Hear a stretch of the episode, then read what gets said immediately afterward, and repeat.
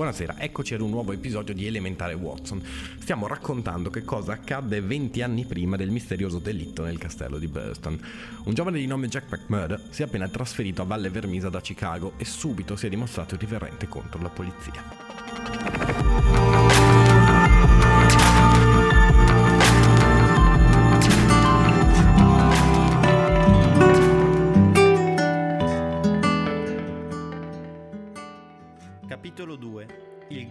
Maestro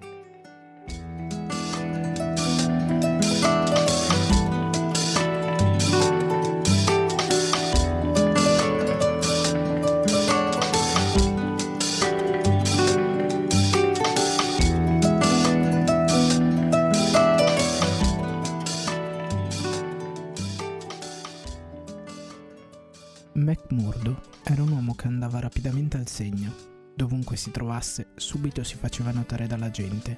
In capo a una settimana era diventato il personaggio più importante di casa Schaefer. Alla pensione alloggiavano una dozzina di persone, tutti onesti capi operai o semplici commessi di negozio, gente insomma di un calibro ben diverso dal giovane irlandese.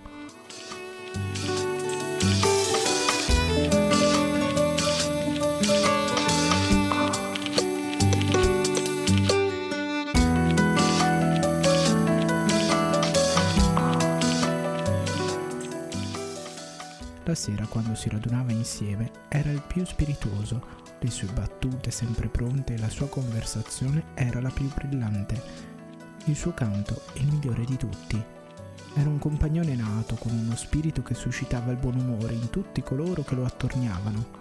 E tuttavia, in più di un'occasione dimostrò come già era capitato nello scompartimento ferroviario una facilità a scattare in impeti di collera improvvisi che imponevano il rispetto, per non dire la paura, a coloro che lo frequentavano. Anche per la legge e per tutto ciò che con questa aveva relazione, dimostrava un tale disprezzo che mandava in visibilio alcuni tra i suoi compagni di pensione e spaventava altri.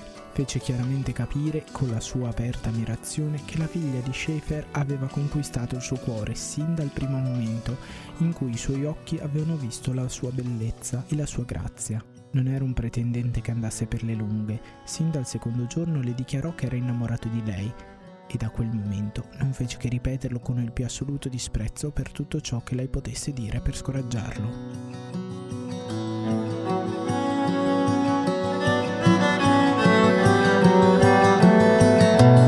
driving down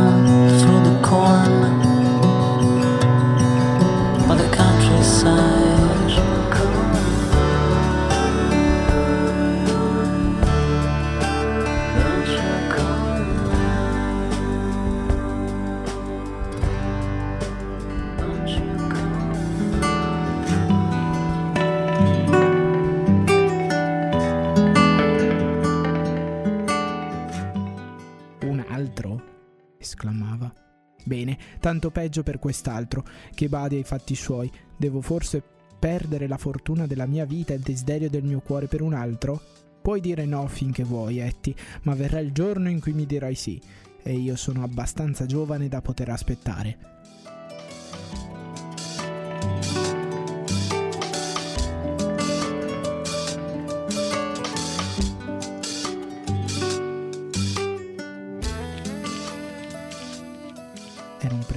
Pericoloso, con la sua parlantina irlandese e le sue maniere gentili e insinuanti.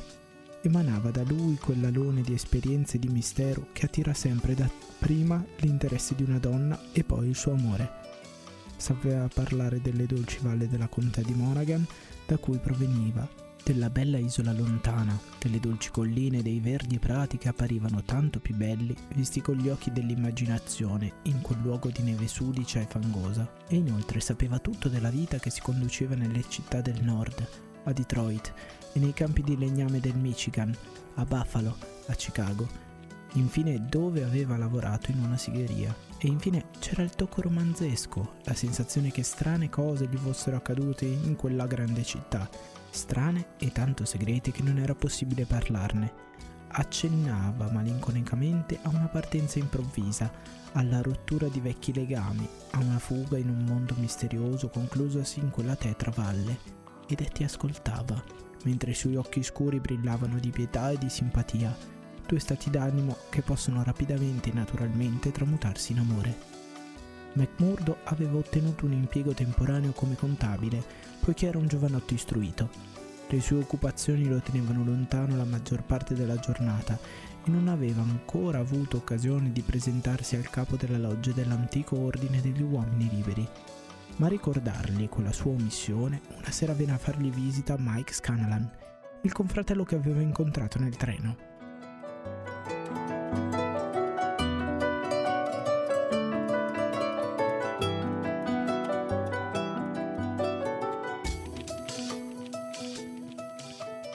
Scanalan, un uomo piccolo, dal viso aguzzo, nervoso e dagli occhi neri, si mostrò lieto di rivederlo. Dopo un paio di bicchieri di whisky, si decise a esporre il motivo della sua visita. Senti, McMurdo, disse, ho ricordato il tuo indirizzo e perciò mi sono arrischiata a venire. Sono sorpreso che non ti sia ancora presentato al Gran Maestro. Com'è che non sei ancora andato da McGinty? Dovevo cercare lavoro e ho avuto da fare. Devi trovare tempo per lui, anche se non ne hai per il resto. Per Dio, sei pazzo se non sei ancora stato alla casa dell'Unione a mettere la tua firma, sin dalla prima mattina in cui sei arrivato. Se gli giri storto, bisogna che questo non succeda. Ecco tutto. Hey there, mister, can you tell me what happened the seeds I've sown? Can you give me a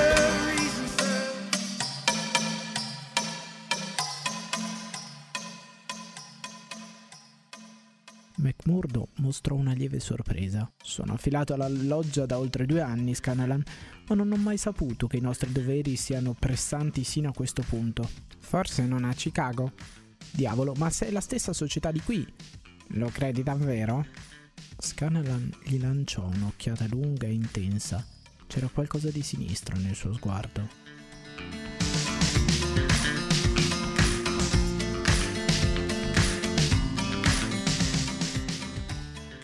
Ma come?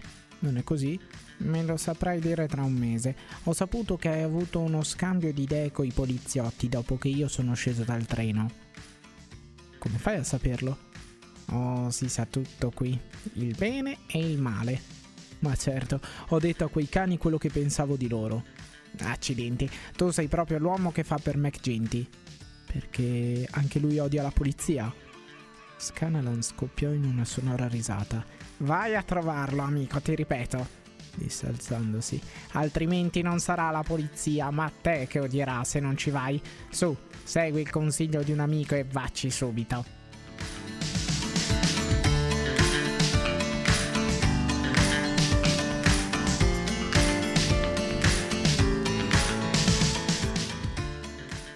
Avvenne che proprio quella stessa sera McMurdo avesse un altro appuntamento urgente che lo portò nella medesima direzione. Forse le sue attenzioni nei confronti di Etty erano state più evidenti del solito, o forse la mente tarda del suo buon ospite svedese le aveva finalmente capite. Comunque fosse, il proprietario della pensione chiamò il giovane nella sua stanza e venne dunque senza alcuna circonlocuzione. Mi sembra, disse, che lei si interessi alla mia Etty. È così o sbaglio? Sì, è così, rispose il giovane. Bene, allora voglio dirle subito che se la levi di testa. Qualcuno si è fatto avanti prima di lei. È quel che mi ha detto anche Etty. E posso confermare che ha detto la verità, ma le ha spiegato di chi si tratta? No, gliel'ho chiesto, ma non ha voluto rispondermi. Si capisce che non ha voluto, è una furbona. Forse lo ha fatto per non spaventarla. Spaventare me? McMurdo si accese di colpo come un fiammifero. Eh sì, amico mio, lei non ha nulla di vergognarsi di essere spaventato da un uomo simile. Si tratta di Teddy Baldwin. E chi è? È un capoccio dei vendicatori. Questi vendicatori mi hanno seccato, vendicatori di qui, vendicatori di là, e sempre si parla o si mormora di loro. Ma si può sapere perché avete tutti paura di loro? Chi sono questi vendicatori? Il proprietario della pensione abbassò istintivamente la voce come facevano tutti quanti quando si parlava di quella terribile associazione. I vendicatori, disse, sono l'antico ordine degli uomini liberi. Giovane trasalì. Ma come? Se sono anch'io affiliato a quest'ordine. Lei? Non l'avrei mai fatto entrare in casa mia se lo avessi saputo prima, neanche se mi avesse offerto 100 dollari la settimana. Ma che cosa c'è di male con quest'ordine? Noi ci dedichiamo alla carità e alla fratellanza fra gli uomini. Questo ci comandano le nostre regole. Forse in altri posti, ma non qui. Si può sapere di cosa si occupa qui? È un'associazione a delinquere, ecco cos'è. McMurdo scoppiò in una risata incredula. E che prove ha per dimostrarmelo? domandò. Prove? Non bastano 50 delitti a testimoniarlo. Cosa è successo di Milman, di Van Short, della famiglia Nicholson, del vecchio signor Hiam, del piccolo Billy James e degli altri? Prove. C'è forse un uomo o una donna in questa valle che non lo sappia? Senta, disse serio McMurdo, io voglio che lei ritiri quanto ha detto come lo dimostri. Bisogna che lo faccia assolutamente prima che io lasci questa stanza. Si metta al mio posto, io mi trovo qui, forestiero, in questa città. Appartengo a società che ritengo sia di galantuomini. Ha diramazioni in tutti gli Stati Uniti, ma i suoi fini sono dappertutto onesti.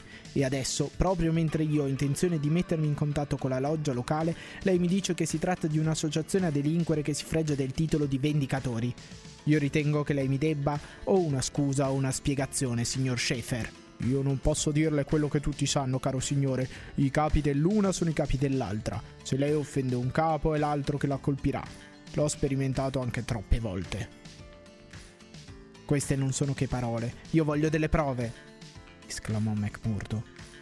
Se lei resterà qui ancora un po' di tempo avrà tutte le prove che vuole, ma dimenticavo che anche lei uno della compagnia. Ben presto finirà male come gli altri. Bisogna perciò che si trovi un altro alloggio, non posso permetterle di rimanere qui.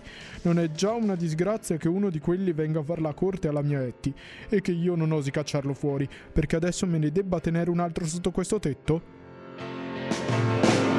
Slip inside the eye of your mind. Don't you know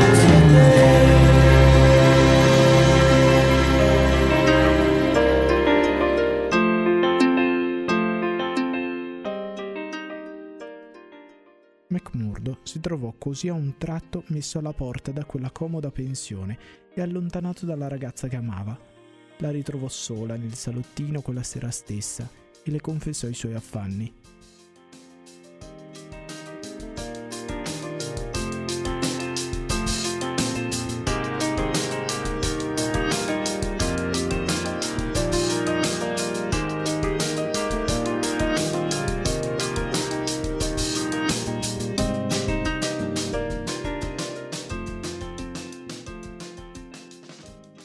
Sai che tuo padre mi ha dato lo sfratto? le disse. Poco mi importerebbe se si trattasse soltanto della mia stanza, ma francamente, Etty, anche se ti conosco da appena una settimana, tu sei già diventata per me il respiro stesso dell'esistenza e non saprei vivere lontano da te. Oh, la prego, non mi parli a questo modo, replicò la ragazza. Le ho già detto che è arrivato tardi, ce n'è già un altro e se non gli ho promesso di sposarlo subito, comunque non posso prometterlo a nessun altro.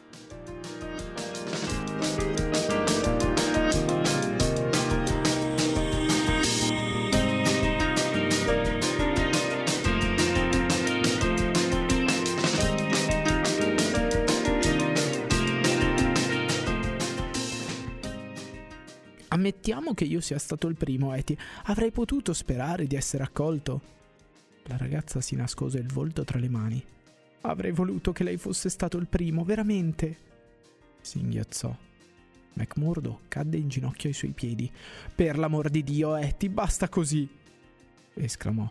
Vorresti rovinare la tua vita e la mia per una stupida promessa. Segui la voce del tuo cuore, cara. È una guida più sicura di qualsiasi promessa fatta senza che tu sapessi ciò che stavi dicendo aveva afferrato la bianca mano di Etty tra le sue forti mani brune. Dimmi che sarai mia e che affronteremo insieme la situazione. Ma non qui. Sì, qui. No, no, Jack. Ma intanto l'aveva abbracciata. Qui sarebbe impossibile, non puoi portarmi via con te. Sul volto di McMurdo passò per un attimo l'ombra di un conflitto interiore, ma fu un attimo. Subito si irrigidì come un masso di granito. No, qui, disse.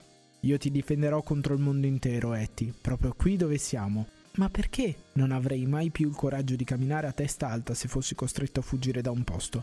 D'altra parte, perché dovremmo aver paura?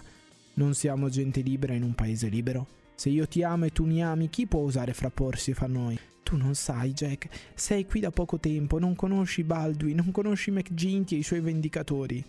No, non li conosco e non li temo e non credo in loro protestò McMurdo. Sono sempre vissuto tra uomini rudi, mia cara, e invece di temerli è sempre finito che sono stati loro a temere me. Sempre, Etty, ma è pazzesco. Se questa gente, come afferma tuo padre, ha commesso un delitto dopo l'altro in questa valle, e se tutti ne conoscono il nome, com'è possibile che nessuno sia stato denunciato alla polizia? Ma perché nessun testimone osa deporre contro di loro? Non rimarrebbe vivo più di un mese se lo facesse anche perché hanno sempre uomini pronti a giurare che l'accusato si trovava lontano al momento del delitto. È impossibile, Jack, che tu non abbia letto tutto questo. Credevo che tutti i giornali degli Stati Uniti ne avessero parlato. A dir la verità avevo letto qualcosa in proposito, ma pensavo fossero fandonie. Può darsi che questa gente abbia qualche giustificato motivo per agire come agisce. Può darsi che sia stato commesso qualche torto nei loro confronti e che non abbiano altro mezzo per difendersi. Oh Jack, non voglio che tu parli così. Così parla l'altro. Ah, davvero, anche Baldwin dice così? Ed è per questo che lo odio tanto. Oh Jack, adesso posso dirti la verità. Lo odio con tutte le mie forze, ma ne ho anche paura. Lo temo per me, ma soprattutto lo temo per mio padre. So che ci capiterebbe qualche terribile disgrazia se osassi dire quello che realmente provo per lui. Ecco perché l'ho sempre tenuto a bada con mezze promesse. In realtà questa era la nostra unica speranza di salvezza. Ma se tu vorrai fuggire con me, Jack, potremmo portare papà con noi e vivere finalmente fuori dalla portata di questi criminali. Di nuovo, i lineamenti di McMurdo si contrassero per una lotta interiore, ma subito si indurirono ancora. Non avrai da temere, Etty, né tu né tuo padre. Give up forever to want you to know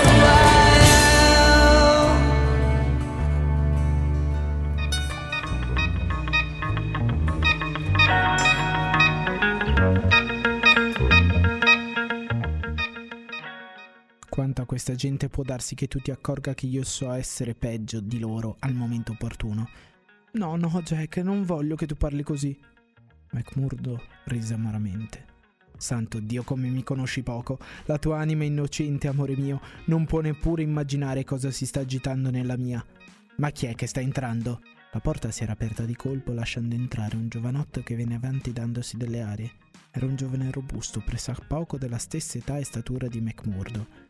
Sotto il suo cappello di feltro nero a larghe falde, che non si era neppure dato la pena di togliersi, un viso bellissimo dagli occhi cattivi, dominatori e dal naso ricurvo, come il becco di un falco, fissò selvaggiamente la coppia seduta presso la stufa. Etty era balzata in piedi piena di confusione e di spavento. Felice di vederla, signor Baldwin, disse. È arrivato prima del solito, venga a sedersi. Baldwin si fermò con le mani sui fianchi e squadrò McMurdo. E quello chi è? Domandò brusco. È un mio amico, un nuovo pensionante, signor McMurdo. Mi permetto di presentarle il signor Baldwin. I due uomini si salutarono con un cenno del capo, ma col viso torvo. Spero che la signorina Etty le avrà detto come stanno le cose tra noi, disse Baldwin. Non sapevo che tra voi e i due esistesse un accordo. Ah sì, bene, adesso lo sa. L'avverto fin da questo momento che questa ragazza è mia e che la serata è particolarmente adatta per fare una passeggiata. Grazie, ma non ho nessuna voglia di passeggiare. Davvero? Gli occhi feroci del giovane lanciavano scintille di collera. Ha forse voglia di fare cazzotti, signor pensionante? È proprio così, esclamò McMurdo balzando in piedi. Questa è la prima frase intelligente che lei ha pronunciato finora. Per l'amor di Dio, Jack, gridò Etty fuori di sé. Oh Jack, Jack, ti farà male! Ah, siamo già al Jack? esclamò Baldwin con una bestemmia. Siete arrivati a questo punto? Oh Ted, sii ragionevole per favore, per amor mio, Ted, se mi vuoi bene mostrati generoso e dimentica. Io penso, Etty, che se tu ci lasciassi soli potremmo sistemare meglio questa faccenda. Intervenne McCurdo con voce tranquilla. O forse sarà meglio che sia lei a venire a fare un giretto in strada con me, signor Baldwin. È una bella serata, come lei ha detto, e oltre al prossimo isolato c'è un magnifico spiazzo. Ti sistemerò senza bisogno di sporcarmi le mani, grugnì il suo avversario. Ti augurerai di non aver mai messo piede in questa casa prima ancora che io ti abbia dato una lezione. Nessun momento è più opportuno di questo, gridò McMurdo con voce roca. Il momento opportuno me lo scelgo io, amico. Lascia fare a me. Guarda qui! Con un rapido gesto si rimboccò la manica e mostrò sul suo avambraccio un segno caratteristico che sembrava esservi impresso a fuoco. Era un cerchio che racchiudeva un triangolo. Lo sai cosa significa questo? No, non lo so e non voglio saperlo. Ma lo saprai, te lo prometto e non avrai molto da aspettare per impararlo a tue spese. Forse la signorina Etty potrà dirti qualcosa in proposito. E quanto a te, Etty, tornerai da me in ginocchio. Mi senti, ragazza? In ginocchio! E poi ti dirò quale sarà la tua punizione. Hai seminato e per Dio provvederò io al tuo raccolto. Li guardò entrambi con gli occhi iniettati di rabbia. Quindi girò sui tacchi e un attimo dopo la porta si richiuse alle sue spalle con un colpo secco. Slipped out the door to AM yesterday.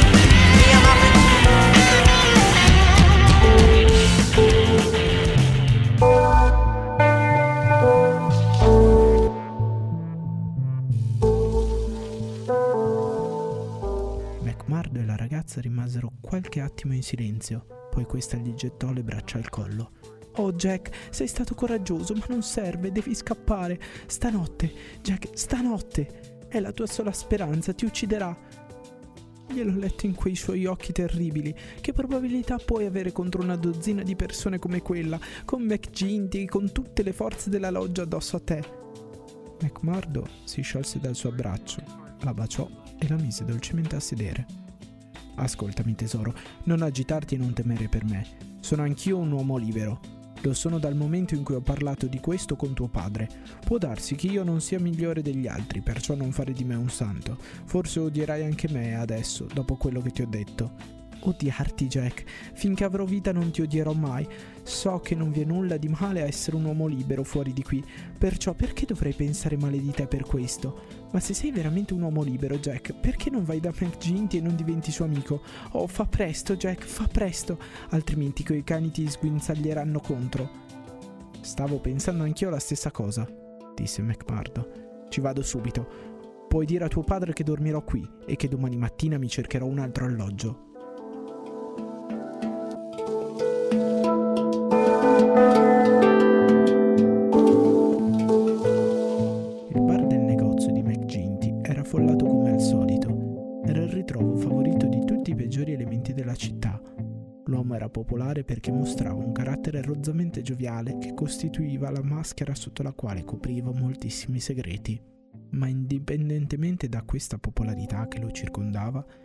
la paura con la quale era considerato in tutta la città, o per meglio dire in tutte le 30 miglia della valle e sin nelle montagne, era più che sufficiente per far riempire il suo bar, poiché nessuno poteva permettersi il lusso di fare a meno della sua benevolenza. Oltre a quei poteri segreti che tutti universalmente credevano che gli esercitasse in maniera tanto spietata, era anche un alto funzionario pubblico, poiché ricopriva la carica di consigliere municipale e quella di commissario stradale, essendo stato eletto a tali uffici grazie ai voti dei delinquenti, che a loro volta speravano di ricevere favori da lui. Le tasse e i tributi erano enormi, le opere pubbliche notoriamente trascurate i rendiconti falsificati dai revisori corrotti e l'onesto cittadino era costretto dal terrore a pagare il pubblico ricatto e a star zitto per paura che potesse accadergli il peggio. Per questo, di anno in anno, le spille di diamanti di McGinty diventavano sempre più appariscenti, catene d'oro sempre più grosse ornavano il suo petto su panciotti sempre più sgargianti, e lo spaccio si ingrandiva sempre più sino a minacciare di assorbire tutto il lato della piazza del mercato. McMurdo aprì con uno spintone la porta girevole dello spaccio e si fece largo tra la folla degli uomini che lo gremivano. In mezzo a un'atmosfera satura di tabacco e impregnata dell'odore dei liquori, il luogo era brillantemente illuminato e gli enormi specchi pesantemente dorati appesi su ciascuna parete riflettevano e moltiplicavano la violenta illuminazione. Molti baristi, maniche di camicia, lavoravano a riempire i bicchieri degli oziosi che si assiepavano dinanzi al vasto banco ricoperto di metallo. Al lato estremo, con il corpo appoggiato contro il bar il sigaro tra le labbra, stava un uomo alto, forte, massiccio, che non poteva essere altri che il celebre McGinty in persona. Era una specie di gigante bruno con la barba che gli giungeva agli zigomi e una massa di capelli nerissimi che gli ricadeva sul collo. Aveva una carnagione scura da italiano e i suoi occhi di uno strano colore nero smorto e impercettibilmente strabici. Aveva uno sguardo particolarmente sinistro. Per il resto le nobili proporzioni, i lineamenti delicati, il portamento franco corrispondevano al tono gioviale e bonaccione che esibiva chi non lo conosceva bene avrebbe potuto giurare di trovarsi di fronte a un tipo onesto, alla buona, dal cuore sincero, per quanto rudi potessero sembrare le sue parole, pronunciate senza ritegno. Soltanto quando i suoi scuri occhi smorti, profondi e spietati si fissavano su qualcuno, costui si sentiva costretto a rabbrividire sul malgrado, intuendo di trovarsi di fronte a un uomo molto più forte, coraggioso e astuto di quanto non sembrasse, e quindi mille volte più pericoloso. Dopo aver soppesato accuratamente il suo uomo, McMurdo si fece strada a gomitate con la solita sfacciata audacia e si spinse sin nel piccolo gruppo di cortigiani che pendevano dalle labbra del potente padrone, ridendo a crepapelle anche delle più insignificanti battute. Gli audaci occhi grigi del giovane straniero risposero imperterriti attraverso le lenti allo sguardo mortalmente cupo che gli occhi dell'altro volsero bruscamente su di lui. Giovanotto, non riesco a ricordarmi la tua faccia. Sono nuovo di qui, signor McGinty. Non dovresti essere però tanto nuovo da non poter dare a un gentiluomo il titolo che gli spetta. Questo è il consigliere McGinty, giovanotto, disse una voce del gruppo. Mi scusi, consigliere, io non conosco le abitudini del luogo, ma mi è stato suggerito di venirla a trovare. Beh, eccomi qui, tutto intero. Che ne pensi di me? È un po' presto per dare un giudizio, ma se il cuore è grande come il corpo e l'anima bella come la faccia, allora non posso chiedere di meglio, ribatté McMurdo. Accidenti, hai proprio una lingua da irlandese, esclamò il padrone del bar indeciso se attaccare bottone con quell'audace visitatore o tenersi sulle sue. Dunque hai la bontà di approvare il mio aspetto? Certo, disse McMurdo. E ti hanno detto di venirmi a trovare? Precisamente. E chi te l'ha detto? Fratello Scanlan, della loggia 341 Vermissa. Bevo alla sua salute, consigliere, e a una nostra migliore conoscenza. Così dicendo, portò alle labbra il bicchiere che gli aveva riempito e mentre beveva sollevò il dito mignolo. McGinty, che non perdeva un suo movimento, inarcò le folte sopracciglia nere. Ah, è così dunque, disse. Bisognerà che studi meglio questa faccenda, signor McMurdo. Che la studi meglio, signor McMurdo, perché noi non ci fidiamo della gente da queste parti, né crediamo a tutto quello che ci dicono. Venga qui un momento dietro al bar.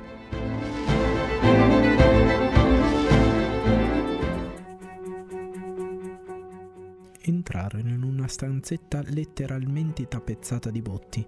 McGinty chiuse accuratamente la porta e si sedette su un barile masticando pensierosamente il sigaro e squadrando il suo compagno con quei suoi occhi inquietanti.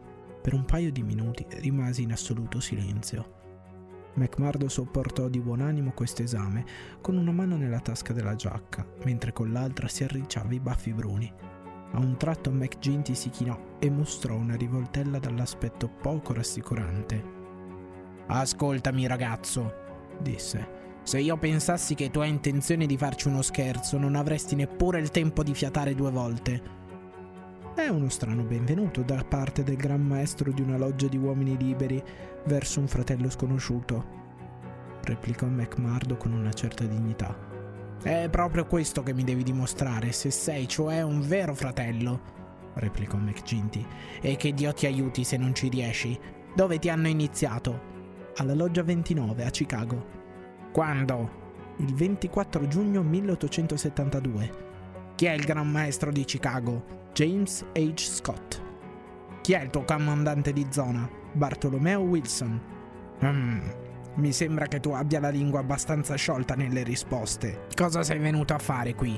A lavorare come lei, ma in un impiego meno remunerativo. Vedo che hai sempre la risposta pronta. Sì, sono stato sempre svelto di parola. E sei svelto anche nell'azione?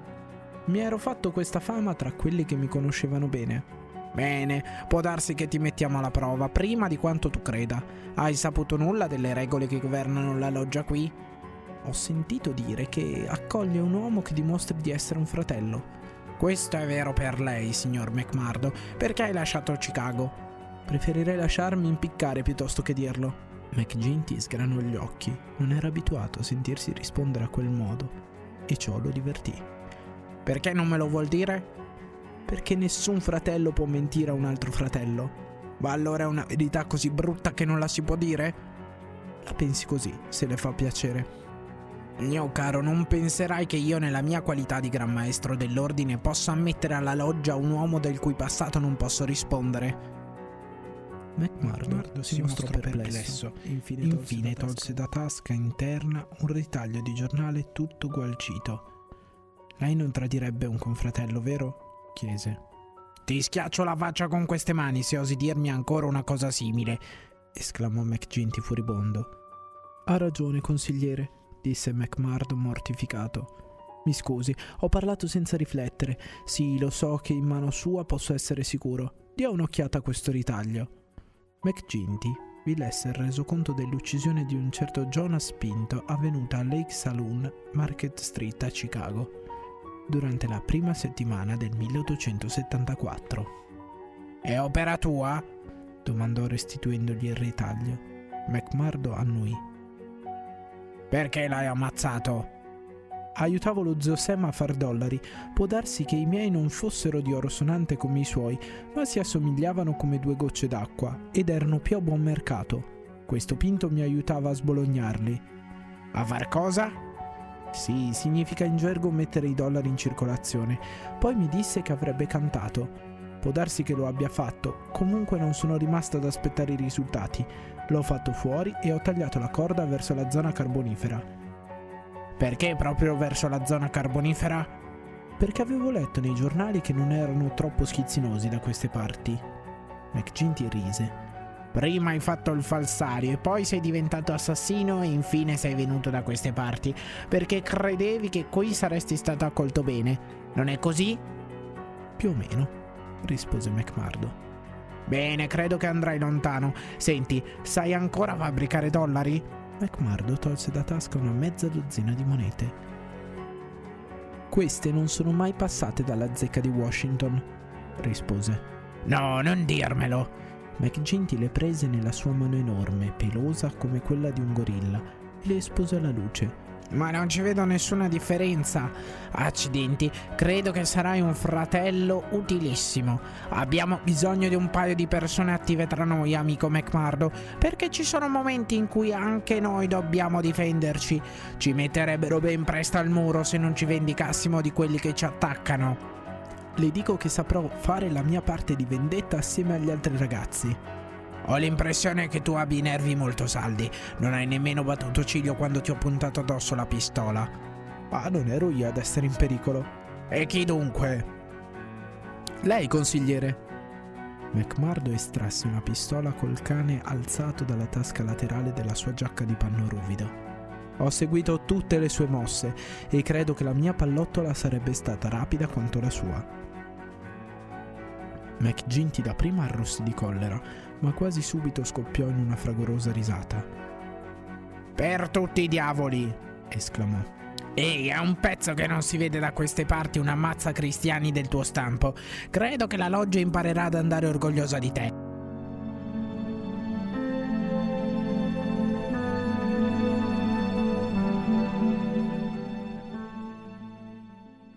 Ma tu cosa cavolo vuoi? Non posso stare a parlare da solo con un gentiluomo per 5 minuti che tu debba venire a ficcare il naso nei nostri affari? Queste ultime parole erano rivolte al barista, che era appena entrato e si fermava confuso. Mi scusi, ma c'è il signor Ted Baldwin. Dice che ha bisogno di vederla subito.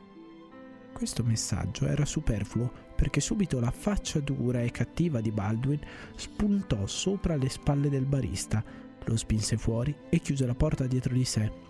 Ah, è così? disse lanciando a McMurdo un'occhiata rabbiosa. Dunque sei arrivato prima tu. Devo dirle una parola su quest'uomo, consigliere. E dilla dunque subito, di fronte a me, gridò McMurdo. La dirò quando mi conviene, come mi pare e piace. Calma, calma, disse McGinty scendendo dal barile. Così non va. Abbiamo tra noi un nuovo confratello, Baldwin, e non è gentile da parte nostra accoglierlo in questo modo. Qua la mano, Baldwin, e fate subito la pace. Mai! gridò Baldwin fuori di sé. Gli ho offerto di combattere con lui se ritiene che io lo abbia offeso, disse McMurdo. Farò a pugni con lui o se questo non basta nel modo che preferisce. E adesso lascio a lei, consigliere, di giudicare tra noi come deve fare un gran maestro. Di che cosa si tratta dunque? Di una donna. Credo sia libera di scegliere da sola. Davvero? gridò Baldwin. Come si conviene tra due fratelli di loggia? Io direi di sì, disse il consigliere. Oh, questa è dunque la sua regola? Sì, è la mia regola, Ted Baldwin, ribatté McGinty con uno sguardo cattivo. E tu la vuoi discutere? Lei butterebbe a mare uno che è stato con lei per cinque anni per favorire un uomo che non ha mai visto in vita sua? Lei non è un gran maestro di vita, Jack McGinty, e in nome di Dio alle prossime elezioni... Il consigliere gli balzò addosso come una tigre. La sua mano si chiuse sul collo dell'altro e scagliò il disgraziato contro una botte. Era talmente infuriato che lo avrebbe ucciso se McMurdo non fosse intervenuto. Piano, consigliere, faccia piano! gridò traendolo indietro. McGinty mollò la presa e Baldwin, spaventato e scosso, ansimante e tremante in tutto il corpo, come chi è stato sulla soglia stessa della morte, sedette sulla botte contro la quale era stato scagliato. È un pezzo che l'andavi cercando, Ted Baldwin, e adesso l'hai avuta la tua lezione! gridò McGinty mentre il suo petto poderoso si alzava e abbassava tumultuosamente. Forse tu credevi che se mi avessero tolto la carica di gran maestro tu avresti preso il mio posto, ma tocca alla loggia decidere in proposito e fino a quando sarò io il capo non permetterò che nessuno alzi la voce contro di me o contro i miei ordini. Io non ho nulla contro di lei, mormorò Baldwin toccandosi il collo. Dunque, esclamò l'altro riprendendo immediatamente il suo tono di rozza giovialità. Torniamo buoni amici e mettiamo una croce sopra questa faccenda. Tolse dallo scaffale una bottiglia di champagne e ne fece saltare il tappo. Facciamo un brindisi contro i litigi della loggia. Dopotutto, come ben sapete, non può scorrere sangue tra noi. E adesso, con la mano sinistra sul mio pomo d'Adamo, ti chiedo, Ted Baldwin, qual è l'offesa, signore? Le nubi sono oscure, rispose Baldwin, ma si diraderanno per sempre, e questo io giuro. I tre uomini bevvero e la stessa cerimonia si ripeté tra Baldwin e McMurdo. E così, esclamò McGinty fregandosi le mani, abbiamo evitato uno spargimento di sangue. Se la cosa si ripeterà sarai messo sotto inchiesta dalla loggia e la loggia ha la mano pesante dalle nostre parti, come sa fratello Baldwin e come tu imparerai ben presto, fratello McMurdo, se andrai in cerca di guai. Non sarò certo io a cercare la lite, disse McMurdo e tese la mano a Baldwin. Sono facile a litigare ma anche facile a perdonare. È tutta colpa del mio sangue caldo irlandese, mi dicono, ma per me è tutto finito e io non serbo rancore. Baldwin dovette accettare la mano che gli veniva tesa, poiché l'occhio del terribile consigliere era fisso su di lui, ma la sua faccia imbronciata faceva capire quanto poco le parole dell'altro lo avessero toccato.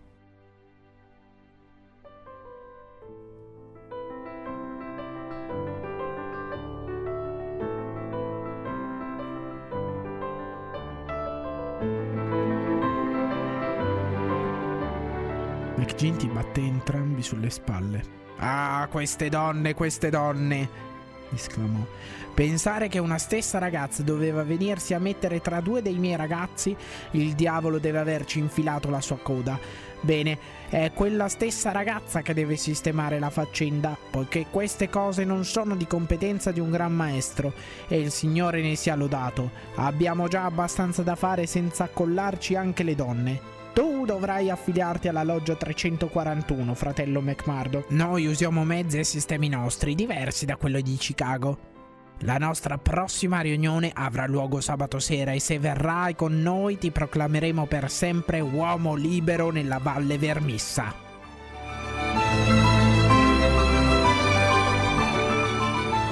McMurdo ha fatto la spiacevole conoscenza di Ted Baldwin e il gran maestro della loggia degli uomini liberi, McKinty, lo vuole affiliare a tutti i costi. Eppure la loggia dei cosiddetti vendicatori sembra un ricettacolo di malvagità. Volete saperne di più? Ascoltateci anche domani, sempre alle 21.